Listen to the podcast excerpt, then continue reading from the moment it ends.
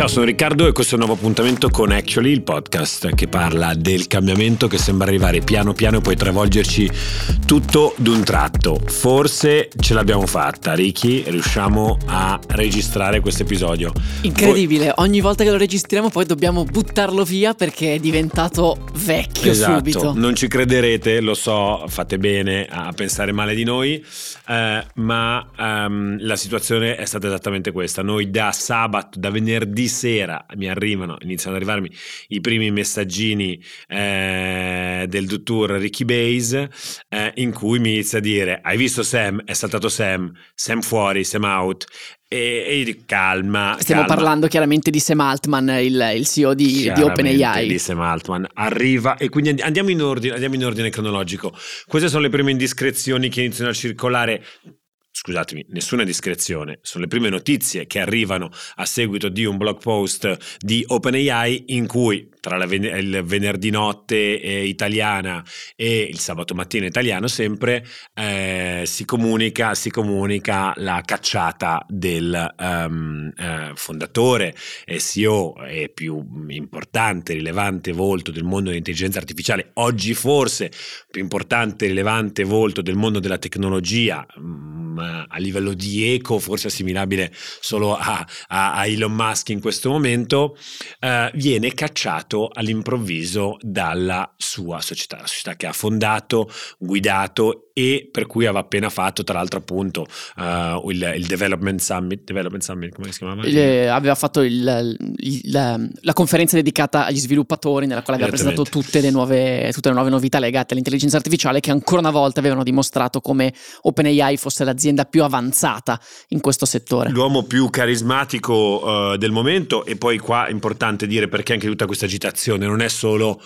una smania un po' gossipara da tech bros che si divertono a parlare di questi cosi, no, è di queste cose, no, è qualcosa di molto più rilevante, è, è una, um, prima leggevo, leggevo di nuovo, adesso non voglio risultare come al mio solito Elon Musk, Elon Musk centrico, ma rispetto al futuro di OpenAI e alla composizione del nuovo board, eh, Musk twittava, si tratta, qua, si, qua si tratta del futuro della civilizzazione umana, così vede e in questi termini va interpretata secondo molti, eh, sicuramente secondo eh, il dottor Musk, eh, il ruolo di questa società in questo momento storico. Eh, e quindi il primo invito, diciamo, è eh, anche quando vi troverete a cena con i vostri amici che diranno, bah, vabbè, ok, cos'è business, eh, lo lasciamo a voi altri. Diciamo, no, insomma, sono cose che ci riguardano molto da vicino. Dicevamo, arriviamo a sabato mattina, c'è il primo uh, statement di OpenAI formale, ufficiale, in cui si dice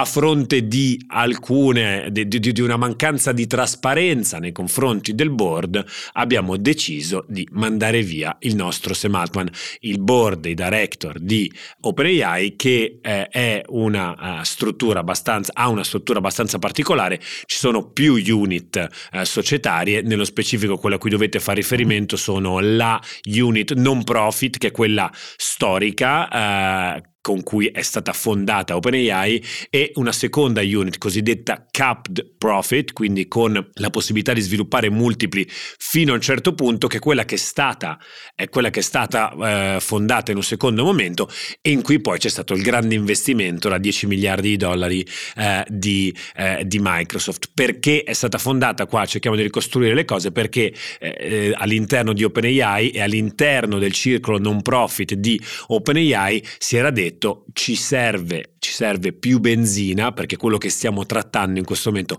è talmente gigantesco che senza investimenti l'innovazione, il sogno, la rilevanza di questo progetto sarebbe messa a rischio. Questo un prima, una prima virata, se vogliamo, da una struttura inizialmente non profit. Perché non profit? Le prime interviste di Sam Altman cosa dicevano sempre? Perché questa cosa è troppo pericolosa per essere, diciamo, lasciata a logiche puramente eh, mercatiste. Siamo qui, è sabato mattina questo è lo stato dell'arte. Cosa succede su Twitter? Te che ci hai passato tutta la notte, tutta la mattina, in realtà Io sono quattro giorni che non lavori, stai solo su sono Twitter. Sono quattro giorni che non lavoro, sono solo su Twitter, pronto per questo episodio di action, per, questi, per queste intro che continuiamo a registrare. Una serie di eventi che si susseguono, se viene buttato fuori, eh, a quel punto nel giro di un paio di giorni arriva invece una comunicazione di Microsoft che, come hai detto tu, aveva investito eh, 10 miliardi su, su OpenAI, che dice abbiamo creato una nuova unit alla cui guida ci sarà Sam Altman e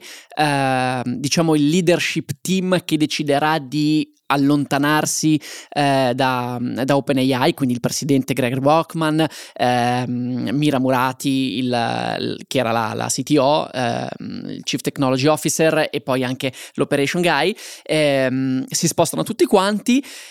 cambiano di nuovo. Noi registriamo probabilmente la prima versione di questa intro in quel momento lì, eh, raccontando del piccolo capolavoro di, di, Satya Nadella, il CEO di Microsoft, che a mercati chiusi riesce a gestire questa, questo grande impasse di cui anche lui era stato tenuto all'oscuro, perché nonostante il grande investimento, eh, Microsoft non aveva una,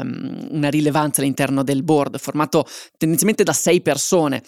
e che sono le stesse persone che formavano il board inizialmente. Eh, poi gli eventi continuano a susseguirsi, arriva la notizia che eh, Sam torna in OpenAI anche a seguito diciamo di un esodo massivo eh, di mh, mm, tutti i 700 dipendenti di OpenAI che a quanto pare erano particolarmente legati al loro, al loro founder che come dicevi tu è vissuto come un, eh, un, dio sia all'interno del mondo delle startup. Lui era stato eh, presidente di Y Combinator il più grande acceleratore di, eh, di startup della Silicon Valley ma anche ormai all'interno del, del settore dell'intelligenza artificiale. Ehm, e quindi a quel punto Sam torna all'interno del, um, di, di, OpenAI, alla guida di OpenAI, viene rimosso il board, quello stesso board di sei persone che aveva ritenuto la condotta di Sam non uh, adeguata e a questo punto ci ritroviamo a dover trarre delle nuove conclusioni, perché nell'ultima volta che abbiamo registrato questa intro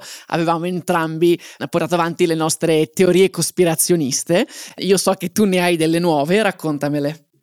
No, no, no, poi cospirazionismo, quale cospirazionismo? Qui sono solo dati al centro, non esistono dogmi, ma solo tesi supportate dai dati, come ci insegnava il nostro maestro Ale Tommasi. Io eh, direi che a questo punto più che cospirazionismo devo andare a riprendere perché quella, devo dire, non è invecchiata, non è invecchiato male, fra i pochi tweet non invecchiati male eh, del, del, del dottor David Sachs, che noi citiamo, devo dire, spesso e volentieri con eh, ecco, con, con, un po' di eh, acrimonia, non so come dire, non è un personaggio sicuramente così positivo. Chi è David Sachs è uno dei più grandi venture capitalist della Silicon Valley, fra, fra i cofondatori di PayPal, eh, uno dei quattro che gioca con The All In Podcast, che eh, fa questa, questo terzetto di tweet su, su, X, non si possono più chiamare tweet ma post, eh, su X che secondo me sono eh, filosofici filosoficamente interessanti per eh, raccontare questa storia. La prima, la prima è questa. Hating profit always backfires. L'odio del profitto ti torna sempre indietro. Ora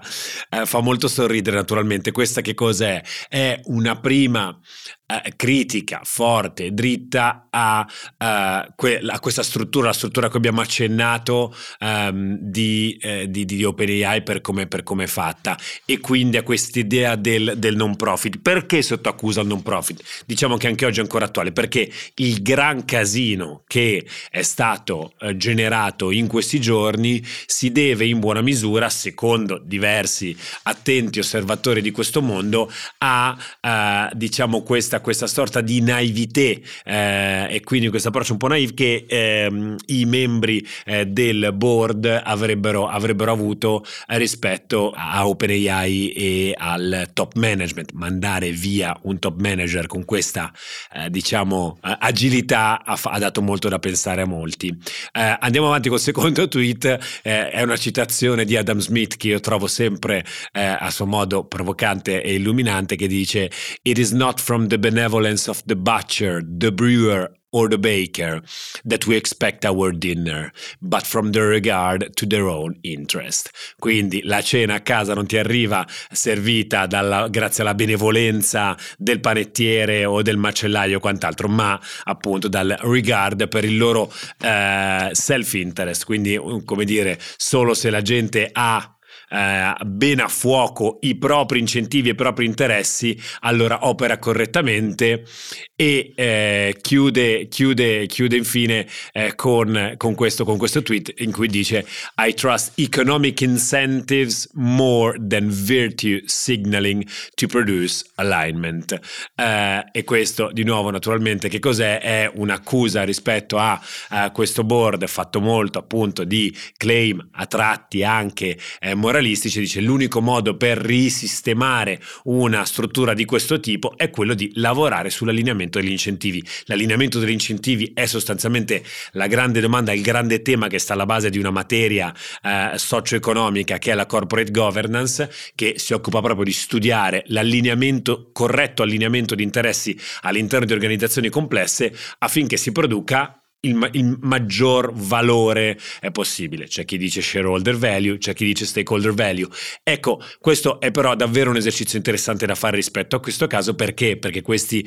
amministratori si dice non avevano, riprendendo un inglesismo, alcuno, alcun skin in the game, quindi non erano investiti sostanzialmente, non, non avevano un interesse, se vogliamo, di profitto rispetto alla, uh, all'andamento dell'azienda e hanno fatto quella che oggi possiamo, direi, visto l'avanti e indietro, universalmente definire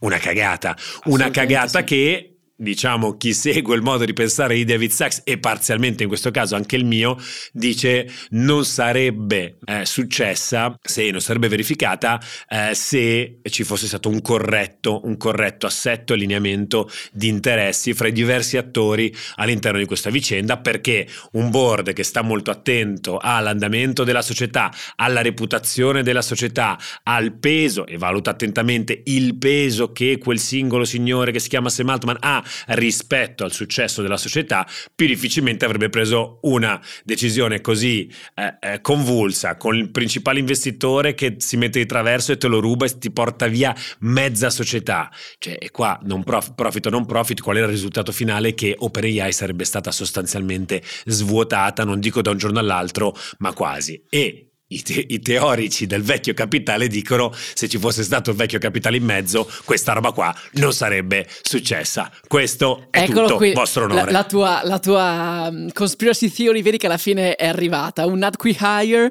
a costo zero. Eh, l'altra cosa secondo me molto interessante è che tutta la vicenda si è sviluppata su, su X. Eh, non so se um, fosse successa qualche anno fa davvero io l'avrei seguita così attentamente e tutto si sarebbe eh, verificato postato su Twitter. Chiaramente eh, Elon Musk ancora una volta era, era, di mezzo e c'è questo piccolo easter egg che eh, molti eh, hanno fatto notare, ehm, cioè che il nuovo board di OpenAI ha a capo ehm, Brett Taylor. Brett Taylor è stato ehm, tra l'altro è stato lui è stato il fondatore di Google Maps, ma a parte quello poi ha fatto un sacco di cose interessanti, ehm, tra cui è stato il co-CEO di Salesforce insieme a, al fondatore Benioff. Ehm,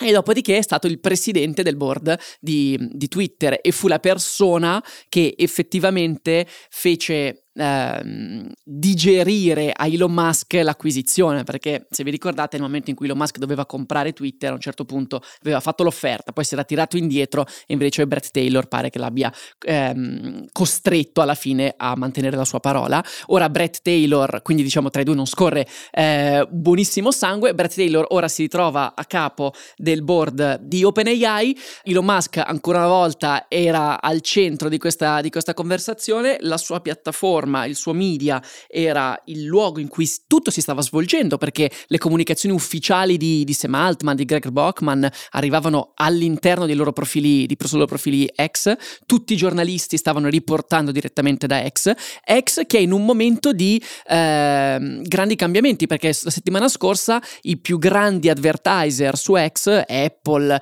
eh, e altre grandissime tech company hanno deciso di interrompere il loro spending sulla piattaforma eh, le pubblicità che loro pagano sulla piattaforma a causa di una serie di commenti fatti proprio dal, dal proprietario eh, Elon Musk, eh, commenti antisemiti sui quali poi c'è in realtà ci sono diverse interpretazioni. Quindi X in un momento complicatissimo si riprende il palco centrale tutto avviene lì, Elon Musk è di nuovo figura centrale all'interno anche di questo tipo di conversazioni. Ricordiamoci tra l'altro poi quella lì era una sua azienda, OpenAI l'ha fondata era una sua azienda. Ehm, Elon Musk insieme a... È stato uno dei primi grandi altri. donatori. Esatto. Esattamente. C'è poi per chiudere il, l'account parodia di Elon Musk eh, che a me fa sempre molto ridere, ehm, che sotto il tweet in cui OpenAI annuncia il ritorno di Sam, la creazione di un nuovo board eh, molto più... Um, diciamo col skin in the game, come l'hai definita tu, scrive You guys did everything for nothing. Nice marketing stunt. Avete fatto un casino gigante nel corso di un weekend. Alla fine possiamo anche dire ci hanno divertito moltissimo, nonostante questi episodi di reaction che conti- questa intro che continuiamo a registrare. Eh, però alla fine è stato semplicemente una, una grande attività di marketing eh, e forse va bene anche così. Va bene, va bene sicuramente anche così e mh, mm, hai ragionissimo, devo dire, so, sottolineo ancora questo discorso di è successo tutto su X. È successo tutto su X, dicevamo prima, è rilevante per il futuro dell'umanità questa roba? Sì, perché questo diamine di intelligenza artificiale rilevante e il futuro uh, si è giocato anche a colpi di tweet, reazioni, perché dobbiamo sempre pensare che anche loro si leggono vicendevolmente, che anche le decisioni di queste persone sono prese e influenzate da quello che dice David Sachs, dalla reazione del pubblico, dalla reazione dei grandi giornalisti, chiaramente, e sono tutte concentrate lì sopra. Questa è ancora una, la, la rilevanza politica, socio-economica di Twitter, di X, che rimane centralissima e anche i, i grandi detrattori, tutti i giornalisti, diciamo, eh, liberal, anti-mask, eh, legittimamente anti-mask, eh, statunitensi, penso a Cara Swisher, nostra, eh, diciamo, eh, madrina di secondo grado eh, di questo podcast, che l'ha sempre attaccato tantissimo. Una e... delle più grandi giornaliste americane che, che, tratta di Silicon Valley. Esattamente, New York Times, Vox, Code Conference e anche anche lei è stata la prima che ha fatto partire un reporting, scooping, come l'ha chiamato lei, eh, con una serie di tweet uno dopo l'altro, eh, di, di, di, post su X uno dopo l'altro, proprio lì, sempre su quella piattaforma lì. Quindi eh, va riconosciuto ancora questo strumento che al netto di tutto rimane, rimane così importante. Ora ci muoviamo, ci muoviamo uh, verso, ci avviciniamo verso la nostra uh, big story di oggi. Uh, abbiamo come ospite Francesco Armillei, che è un amico di sempre, una delle colonne portanti di Tortuga, giovane economista, um, per parlare di un tema, come al solito c'è il cambiamento al centro, ne parliamo in questo caso con il supporto di un nostro partner, ormai a suo modo storico, perché è un po' di mesi che lavoriamo assieme, che si chiama EasyWork, che è una società appunto che ha portato e sta portando innovazione nel mondo uh, del, de, del, lavoro. Tra l'altro uh, lo farà sempre di più grazie anche a, a una recente operazione di eh, MA che li ha visti, che li ha visti eh, coinvolti. Si sono uniti dando vita ad uno dei player più grandi a livello uh, europeo con Proman o Proman per dirla, per dirla alla francese. Eh, insomma, in bocca al lupo a loro per, questo, per, questo, per questa grande sfida naturalmente, bello vedere come al solito secondo me che ci siano anche delle integrazioni di questo tipo eh, a livello europeo e soprattutto bello che si porti innovazione in eh, un mercato del lavoro, soprattutto penso a quello italiano che noi conosciamo bene, che ha enorme bisogno e sempre più bisogno di flessibilità e di emanciparsi in qualche modo da eh, schemi estremamente eh, ingessati e burocratizzati che sappiamo hanno poi alla fine portato a risultati molto molto eh, deludenti, soprattutto se guardiamo al tasso di occupazione giovanile eh, degli ultimi eh, vent'anni in Italia. E quindi io direi lanciamo il gingolino, te la lascio a te questa, ci vediamo dall'altra parte con Francesco Armillei e Ricky Base.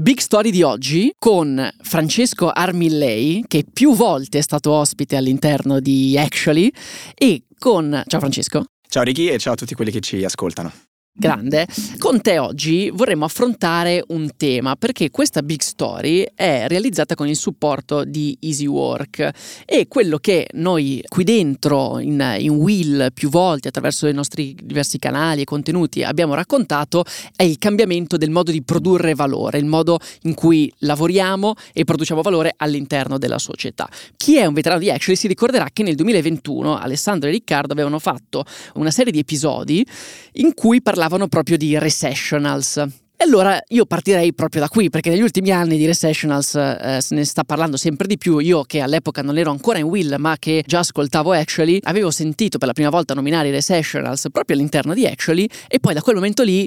mi sembrava che, che fossero dappertutto, che tutti li nominassero. Allora grazie a te oggi ho la possibilità finalmente di fare un po' di chiarezza e di andare a fondo. Cominciamo quindi proprio da, da una definizione. Chi sono questi, questi recessionals di cui si continua a parlare? Allora, siamo nel 2023, sono passati due anni, quindi dall'ultima volta in cui ci siamo confrontati su, vi siete confrontati su questi temi e secondo me questi due anni ci consentono di avere una lettura anche un po' diversa di quella di due anni fa, perché di cose ne sono successe in questi, in questi due anni e devo dire dal mio punto di vista secondo me cose positive, nel senso che questi due anni, gli anni di ripresa dopo il Covid, per il nostro paese, ma in generale per, per, la maggior parte del mondo e delle economie sviluppate, sono stati anni di crescita economica. Forse nel 2020 e nel 2021, con eh, la pandemia nel pieno della sua problematicità, tutte le questioni relative alle restrizioni di spostamento, di lavoro, eccetera, eccetera, non l'avremmo detto, avevamo un po' di nuvole davanti a noi. Però poi, per fortuna, queste nuvole si sono, si sono schiarite e abbiamo avuto due anni di crescita che hanno fatto sì che, eh, diciamo, l'impatto della, della crisi del, del Covid, dal mio punto di vista sia stato per fortuna abbastanza eh, subito ridimensionato, subito diciamo riportato all'interno di un binario di, una parola diciamo pesante, sto per dire normalità dal punto di vista eh, del, del, mercato del lavoro, perché se guardiamo per esempio appunto i numeri sull'occupazione, i numeri sulla disoccupazione, eh, che sono un po' i numeri che si guardano di solito per capire lo stato di salute di un mercato del lavoro, ma così come anche il, il PIL, no? quanto si produce in un paese, ecco noi siamo tornati a stare come stavamo prima del Covid se non anche in alcuni casi meglio, perché in questo momento in Italia ci sono meno disoccupati di prima del Covid, ci sono più occupati, il PIL se la sta cavando così e cos'ha, eh, da questo punto di vista, nel senso che non è che sia tornato a livelli rampanti, però ecco, la recessione del Covid dal punto di vista prettamente economico, non è l'unico aspetto, ma dal punto di vista prettamente economico, dal mio punto di vista non lascerà tante cicatrici addosso ai lavoratori giovani o meno giovani in Italia, come invece per esempio era stato per la crisi, l'altra crisi precedente che abbiamo vissuto, che non so, eh, per qualcuno all'ascolto magari è più un ricordo d'infanzia, per altri invece è stato davvero un evento vissuto sulla propria pelle. Parlo della crisi, quella tra il 2000, diciamo grosso modo, 8 e il 2012 che l'Italia ha vissuto insieme a tanti altri paesi sviluppati, gli Stati Uniti in primis, da cui tutto è partito, e che sì, in quel contesto si è rotto qualcosa nel mercato del lavoro e nel sistema economico in generale. Si è rotto qualcosa che ha fatto sì che poi a, a, a soffrirne le conseguenze siano stati i lavoratori per molti anni. Ecco, invece, secondo me, durante il Covid, per fortuna, non si è rotto niente. Noi abbiamo avuto dei problemi che però siamo riusciti a eh, tamponare e a traghettare, a come fare, a traghettare una barca da un lato all'altro del, del fiume. Eh, la corrente corrente nel mezzo è stata forte, però siamo riusciti ad arrivare dall'altro lato. Invece nel 2008-2012 no, lì c'è qualcosa che ha smesso di funzionare e per chi ha vissuto quella crisi, ecco, secondo me i veri recessionals che tuttora pagano le conseguenze di quel periodo sono loro e se vogliamo proprio fare una distinzione possiamo parlare diciamo della generazione anni 80 e la generazione anni 90 la generazione anni 80 quindi grosso modo i millennials si sono presi quella crisi proprio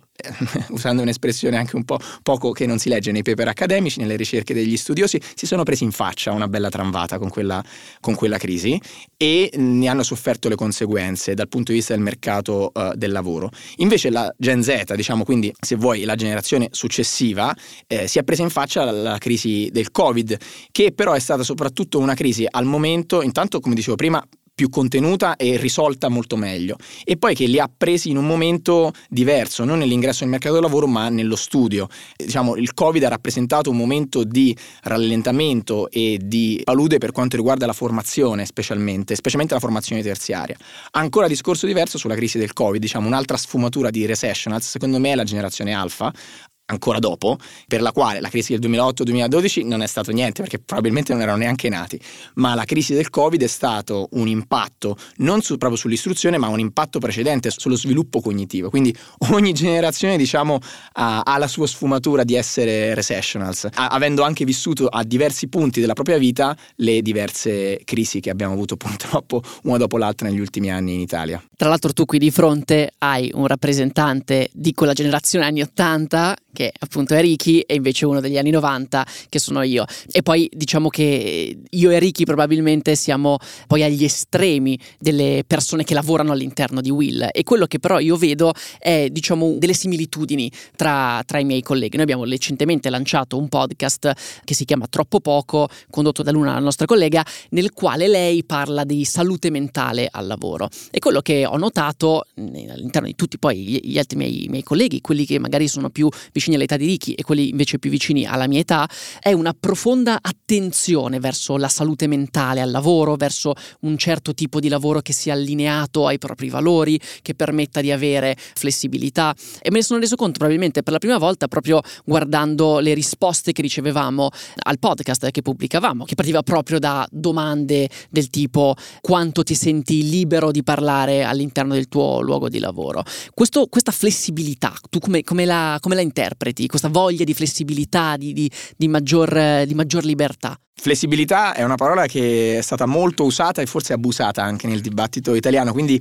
e che può voler dire mo- moltissime cose. Eh, gli anni un po' delle riforme del mercato del lavoro, pensiamo che ne so, alle riforme del periodo de- della Fornero o al nominatissimo Jobs Act degli anni 2014-2015, ecco, lì la parola flessibilità è entrata nel dibattito pubblico e non ne è più uscita. Secondo me è, da questo punto di vista è utile fare un po' una distinzione, vado a parafrasare diciamo il nostro ex presidente del Consiglio Mauro Draghi, dicendo questo, c'è una flessibilità buona e una flessibilità cattiva. Ci sono alcune diciamo, declinazioni di flessibilità che sono utili e desiderabili, altre che invece sono da, da, contenere. Qual è la flessibilità cattiva? La flessibilità cattiva è quella che, diciamo, in poche parole, rende il posto di lavoro un posto di lavoro precario, soggetto a incertezza, che non mi dà sicurezze su quello che sarà il mio futuro. Una flessibilità che noi in realtà pensavamo potesse essere buona, negli anni 90 si pensava che questa, diciamo, aumentare questa componente di flessibilità sarebbe stata una buona cosa, ma poi gli anni, i primi anni 2000, i primi 20 anni di questo secolo, ci hanno dimostrato in realtà che forse i frutti di questo tipo di flessibilità non erano così buoni come ci aspettavamo. Per esempio, si è visto che in realtà i contratti a tempo determinato, che sono una forma di questo tipo di flessibilità, non hanno poi alla fine portato grande aumento di occupazione, non hanno portato grande aumento di produttività nelle imprese, non si sono rivelati una buona, una buona cosa. Così come anche eh, l'utilizzo maggiore di part-time si è alla fine risolto in un aumento dei part-time involontari, quindi qualcosa che il lavoratore non, non, vorrebbe se fosse per lui o per lei, oppure tante forme di contratti a tempo, eh, non, non, di contratti subordinati, quindi di finti contratti subordinati, in realtà nei fatti autonomi. Anche quel tipo di, di, di flessibilità in realtà si è rivelato poco buono perché di nuovo non dava certezze, non dava sicurezze e infatti poi negli ultimi 5-6 anni pian piano ci siamo orientati verso cercare di, dopo averle introdotte 20 anni fa, negli ultimi 5-6 anni ci siamo orientati verso una limitazione di questo tipo di, eh, di flessibilità. E invece qual è la flessibilità buona a fronte di questa flessibilità cattiva? Secondo me la flessibilità buona che possiamo avere, che è desiderabile avere nel mercato del lavoro, per esempio, cominciando con un termine che, che è usatissimo in questo periodo, è il lavoro in remoto. È quel tipo di flessibilità che ti consente di eh, gestire in maniera più flessibile il luogo in cui tu lavori, in questo modo anche conciliando meglio vita eh, e lavoro. E poi espandendo il concetto, non è la stessa cosa, il, lo smart working è più del lavoro in remoto, però anche quella è una forma di flessibilità buona, perché lo smart working appunto, oltre ad essere una forma flessibile nel luogo di lavoro, lavori da casa o in ufficio, è anche una forma di una struttura organizzativa per l'azienda e di lavoro in cui l'organizzazione produttiva è basata sui risultati che si portano, non sul timbrare il cartellino e quindi essere diciamo, all'interno di uno schema rigido, ma l'importante è raggiungere un certo tipo di obiettivo e poi c'è appunto flessibilità nel modo in cui si può raggiungere. Un'altra forma di flessibilità buona è quella di cercare, io credo, di avvicinare i eh, diritti dei lavoratori nel mercato del lavoro, rendendo più simili diciamo, i diritti di chi ha dei contratti molto stabili, molto buoni, eh, in Italia sono i contratti a tempo indeterminato, e i contratti invece più precari di cui parlavo prima, cercare di diciamo, avvicinare queste due categorie, anche diciamo, cercando di togliere un po' gli elementi di rigidità eccessiva dei contratti stabili è una buona forma di flessibilità. Così come una buona forma di flessibilità, ne menziono soltanto, secondo me, ultime, ultime due, le politiche attive del mercato del lavoro. Questa è una cosa di cui in Italia si parla sempre troppo poco, cioè quel tipo di strumenti messi in campo dallo Stato per aiutare i lavoratori nello spostarsi da un lavoro all'altro, perché spostarsi da un lavoro all'altro nel momento in cui uno ha necessità, sente necessità, vuole cambiare, non è una cosa sbagliata, anzi è una cosa molto buona che può portare a guadagni in termini di stipendio, di eh, soddisfazione sul posto di lavoro. Spesso però può servire che questa transizione sia accompagnata dal, da qualcuno, da delle politiche pubbliche. Le politiche pubbliche destinate a questo tipo di scopo sono chiamate politiche attive del lavoro, quindi un'altra forma di flessibilità buona. L'ultima, forma, una forma di flessibilità su cui c'è secondo me molto dibattito da fare, ma il cui esito di questo dibattito non è scontato, secondo me c'è un confronto da fare, è la flessibilità che ha a che fare sulle agenzie di somministrazione, sul lavoro eh, somministrato, perché lì ci sono dei pro e dei contro che secondo me sono interessanti da esplorare anche all'interno del, insomma, del, mondo della ricerca economica da cui io un po' provengo, eh, ci sono per esempio i pro che hanno a che fare con la capacità delle agenzie di somministrazione di velocizzare per esempio il processo di assunzione, di fornire a un'azienda magari un lavoratore più adatto agli scopi per cui l'azienda lo cercava, di quanto l'azienda sarebbe riuscita a fare, perché magari eh, si tratta di un'azienda che non ha la potenza di fuoco dal punto di vista della selezione, dello screening dei candidati dell'agenzia in, in somministrazione. Quindi ci sono dei lati positivi proprio in termini di mettere le persone giuste al posto giusto nel momento giusto. E anche dei lati invece però negativi nel momento in cui questa cosa scade un po' nella flessibilità cattiva di cui parlavamo prima, cioè eh, se questa capacità delle agenzie di somministrazione di mettere le persone giuste al posto giusto al momento giusto, però poi si trasforma in una forma di incertezza per il lavoratore, ecco, que- quello è, è, un conto. Però appunto sulla bilancia ci sono entrambi, entrambi gli aspetti e quindi mh, da, questo, da questo, mondo forse una forma di flessibilità buona ne può, ne può uscire mega interessante questa distinzione tra la flessibilità buona e flessibilità cattiva e nel, ehm, nell'incertezza del lavoratore, perché in realtà il racconto che è stato fatto negli ultimi anni, che è stato quello delle grandi dimissioni, che poi in realtà non si sono mai davvero verificate, quantomeno in Italia, era un trend che vedevamo arrivare dall'estero e che poi tu effettivamente poi adesso che mi viene in mente è venuto a parlarne quando ancora Actually veniva condotto da, da Ale e Ricky, non si sono mai verificate, quindi queste incertezze sicurezza non l'abbiamo mai voluta in realtà. Secondo me i numeri in Italia ci parlano di un fenomeno delle grandi dimissioni che è avvenuto quantitativamente, però c'è un però da dire molto forte. Cioè, dobbiamo intenderci su cosa vogliamo dire quando diciamo grandi dimissioni. Okay. Perché se, se per grandi dimissioni noi intendiamo il fatto che il numero di dimissioni, se lo metti su un grafico, è andato su, questo c'è stato e diciamo c'è stato anche in termini abbastanza consistenti. Noi siamo passati da un tasso di emissioni dal 2 al 3%. Ora, detti così, 2-3% sembrano dei numeri molto piccoli, però in termini relativi passare dal 2 al 3 vuol dire che siamo aumentati, diciamo, l'indice di, del tasso di dimissioni è aumentato del 50%.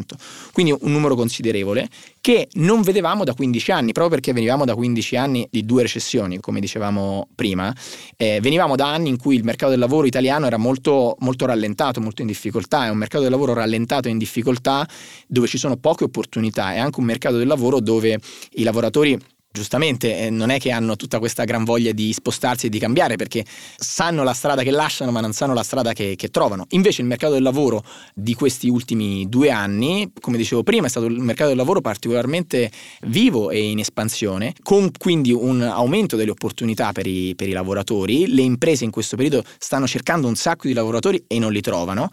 e quindi ha senso invece per in questo caso per un lavoratore, come dire, lascio il mio posto di lavoro e ne cerco un altro. Quindi ecco, questa secondo me è la definizione o meglio, una descrizione di quello che sono state le grandi dimissioni in Italia. Non era la prima volta, prima nel 2005-2006, prima della grande recessione, più o meno viaggiavamo su dei tassi di dimissione eh, simili e soprattutto non vanno lette secondo me queste dimissioni come un segno di una totale rivoluzione rispetto al lavoro, la gente che se ne va dal lavoro e va, non lo so, va in spiaggia a rilassarsi, no, anzi abbiamo più occupati di prima, la gente dopo che si dimette trova un altro lavoro. Però quindi cosa, cosa ci segnala questo, questo fenomeno? Ci segnala sì una necessità dei lavoratori di rimettere in ordine le priorità e dal punto di vista dei lavoratori più giovani, secondo me è interessante questo. Nel 2022 c'è stato un, nei dati un, un, sorpasso molto, secondo me, curioso, cioè ce lo dice l'Istat, guardando i dati dell'Istat, chiedendo ai lavoratori perché stanno cercando un altro lavoro, eh, qual è la motivazione che li spinge a cercare un altro lavoro. Ecco, per la prima volta nel 2022 la prima risposta, la risposta data dal maggior numero di persone è stata per cercare un lavoro più qualificante e con più prospettive di carriera. Okay. E è passata al secondo posto invece la risposta che negli anni precedenti era al primo posto, cioè quella di guadagnare di più. Quindi nel 2022 c'è stata questa, per la prima volta questa inversione di priorità, un trend che andava avanti da, da un po' di anni, devo dire, però mi sembra significativo e interessante e, e, ci dice qualcosa? Il fatto che nel 2022 questa motivazione che ha più a che fare con la ricerca secondo me di senso e di prospettiva nel, nel proprio lavoro sia passata al, al, primo posto. E devo dire secondo me è un po' questa la lettura eh, un pensiero da fare sul mercato del lavoro e le grandi dimissioni. La ricerca in questo momento di un senso. Più che parlare di flessibilità secondo me la mia, la nostra generazione chi ci ascolta eh, la, la questione principale è cercare di capire qual è il proprio, il proprio, il proprio ruolo no? il, il proprio modo di avviarsi verso una carriera. Era un evento qualche settimana fa e uno studente studente eh, o una studentessa è intervenuta ehm, online dicendo io vorrei cercare di capire qual è il mio posticino nel mondo, ha usato questa espressione. Secondo me è un, diciamo, una descrizione sintetica ma efficace di quello che penso sia il desiderio che eh, i dati fanno sembrare ci sia sotto.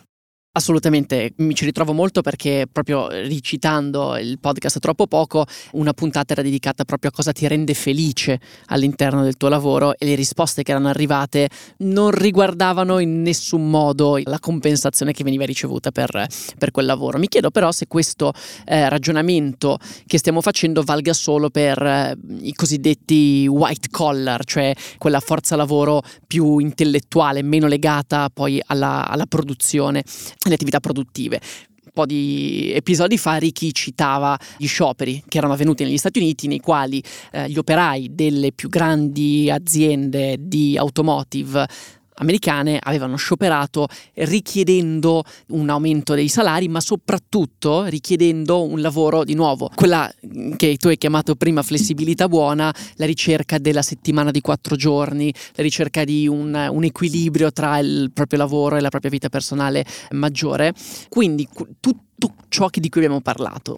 chi, chi, riguarda? Riguarda davvero tutti, riguarda solamente i white collar, come può essere il, l'ufficio di Will e le persone che magari hanno ascoltato il, il podcast che citavamo prima. Secondo me devo dire è un discorso in realtà abbastanza trasversale, anche nei, nei, nei, numeri, il tema delle grandi dimissioni ha interessato in maniera trasversale un po' tutti i settori, tra l'altro in Italia abbiamo avuto anche una particolarità, gli ultimi due o tre anni sono stati anni particolarmente floridi per il settore delle costruzioni, che se vuoi è un po' uno dei settori chiave della, della parte di colletti blu, di chi fa diciamo, lavori eh, manuali, diciamo, floridità poi di cui possiamo anche discutere perché chiaramente dovuta alle politiche pubbliche questo, implementate in questo settore, il super bonus, per dire una parola che probabilmente chi ci ascolta ha sentito. Ecco, in quel settore quindi c'è stato un grande dinamismo e in quel settore abbiamo osservato anche un, alto numero di, di missioni. Quindi ecco, questo per dire che diciamo il tema e i trend che abbiamo citato fino adesso comunque sono simili. Ovviamente le sfide che i colletti bianchi e i colletti blu, quindi chi fa lavori più intellettuali o chi fa lavori più manuali, hanno davanti sono eh, secondo me sfide diverse. Da un lato, per esempio, se devo citarne una che mi viene in mente per i colletti blu, è il cambiamento climatico che ci chiede di cambiare la nostra struttura produttiva. Se pensiamo a un settore che è quello della produzione delle automobili e che tra diciamo produzione diretta e indotto in Italia ovviamente prende una bella fetta di occupati, ecco, quel settore ha di fronte a sé la sfida di riorganizzarsi verso una produzione più sostenibile, verso una produzione che va verso l'elettrico.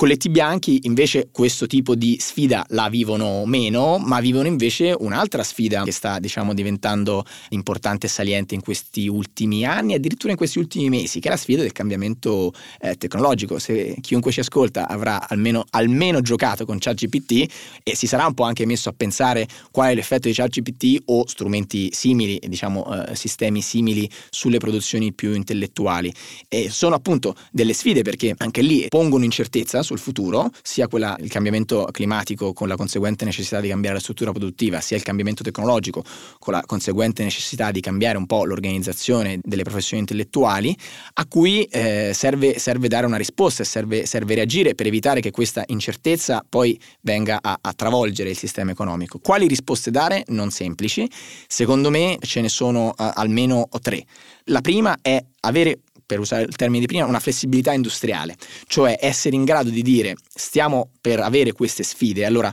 non possiamo continuare a pensare di produrre quello che producevamo prima nel modo in cui lo producevamo prima, dobbiamo essere in grado come Italia, come sistema eh, produttivo italiano, di non farci sfuggire un treno, di non fare la figura di quelli che si fanno passare davanti il treno e poi rimangono a piedi e quindi cercare di fronteggiare questo il cambiamento. Eh, ripeto, l'elettrico è un, secondo me un esempio che funziona. Sul fronte tecnologico è quello di cercare di, e questa è una sfida sia per chi produce la tecnologia sia per le aziende che poi la implementano, cercare di porre tutta l'attenzione sulle tecnologie abilitanti, non le tecnologie che sostituiscono i lavoratori, ma le tecnologie che abilitano i lavoratori, quelle che mi consentono come lavoratore di fare di più. E la terza, e qui c'entra anche un po' il ruolo, se vuoi, del pubblico, della politica e dei politici, è quello che tiene un po' insieme queste, queste due sfide, e menzionavo anche prima, è quello della formazione, cioè quello di dire ci sono alcune professioni, alcuni lavori che eh, gioco forza per un cambiamento o per un altro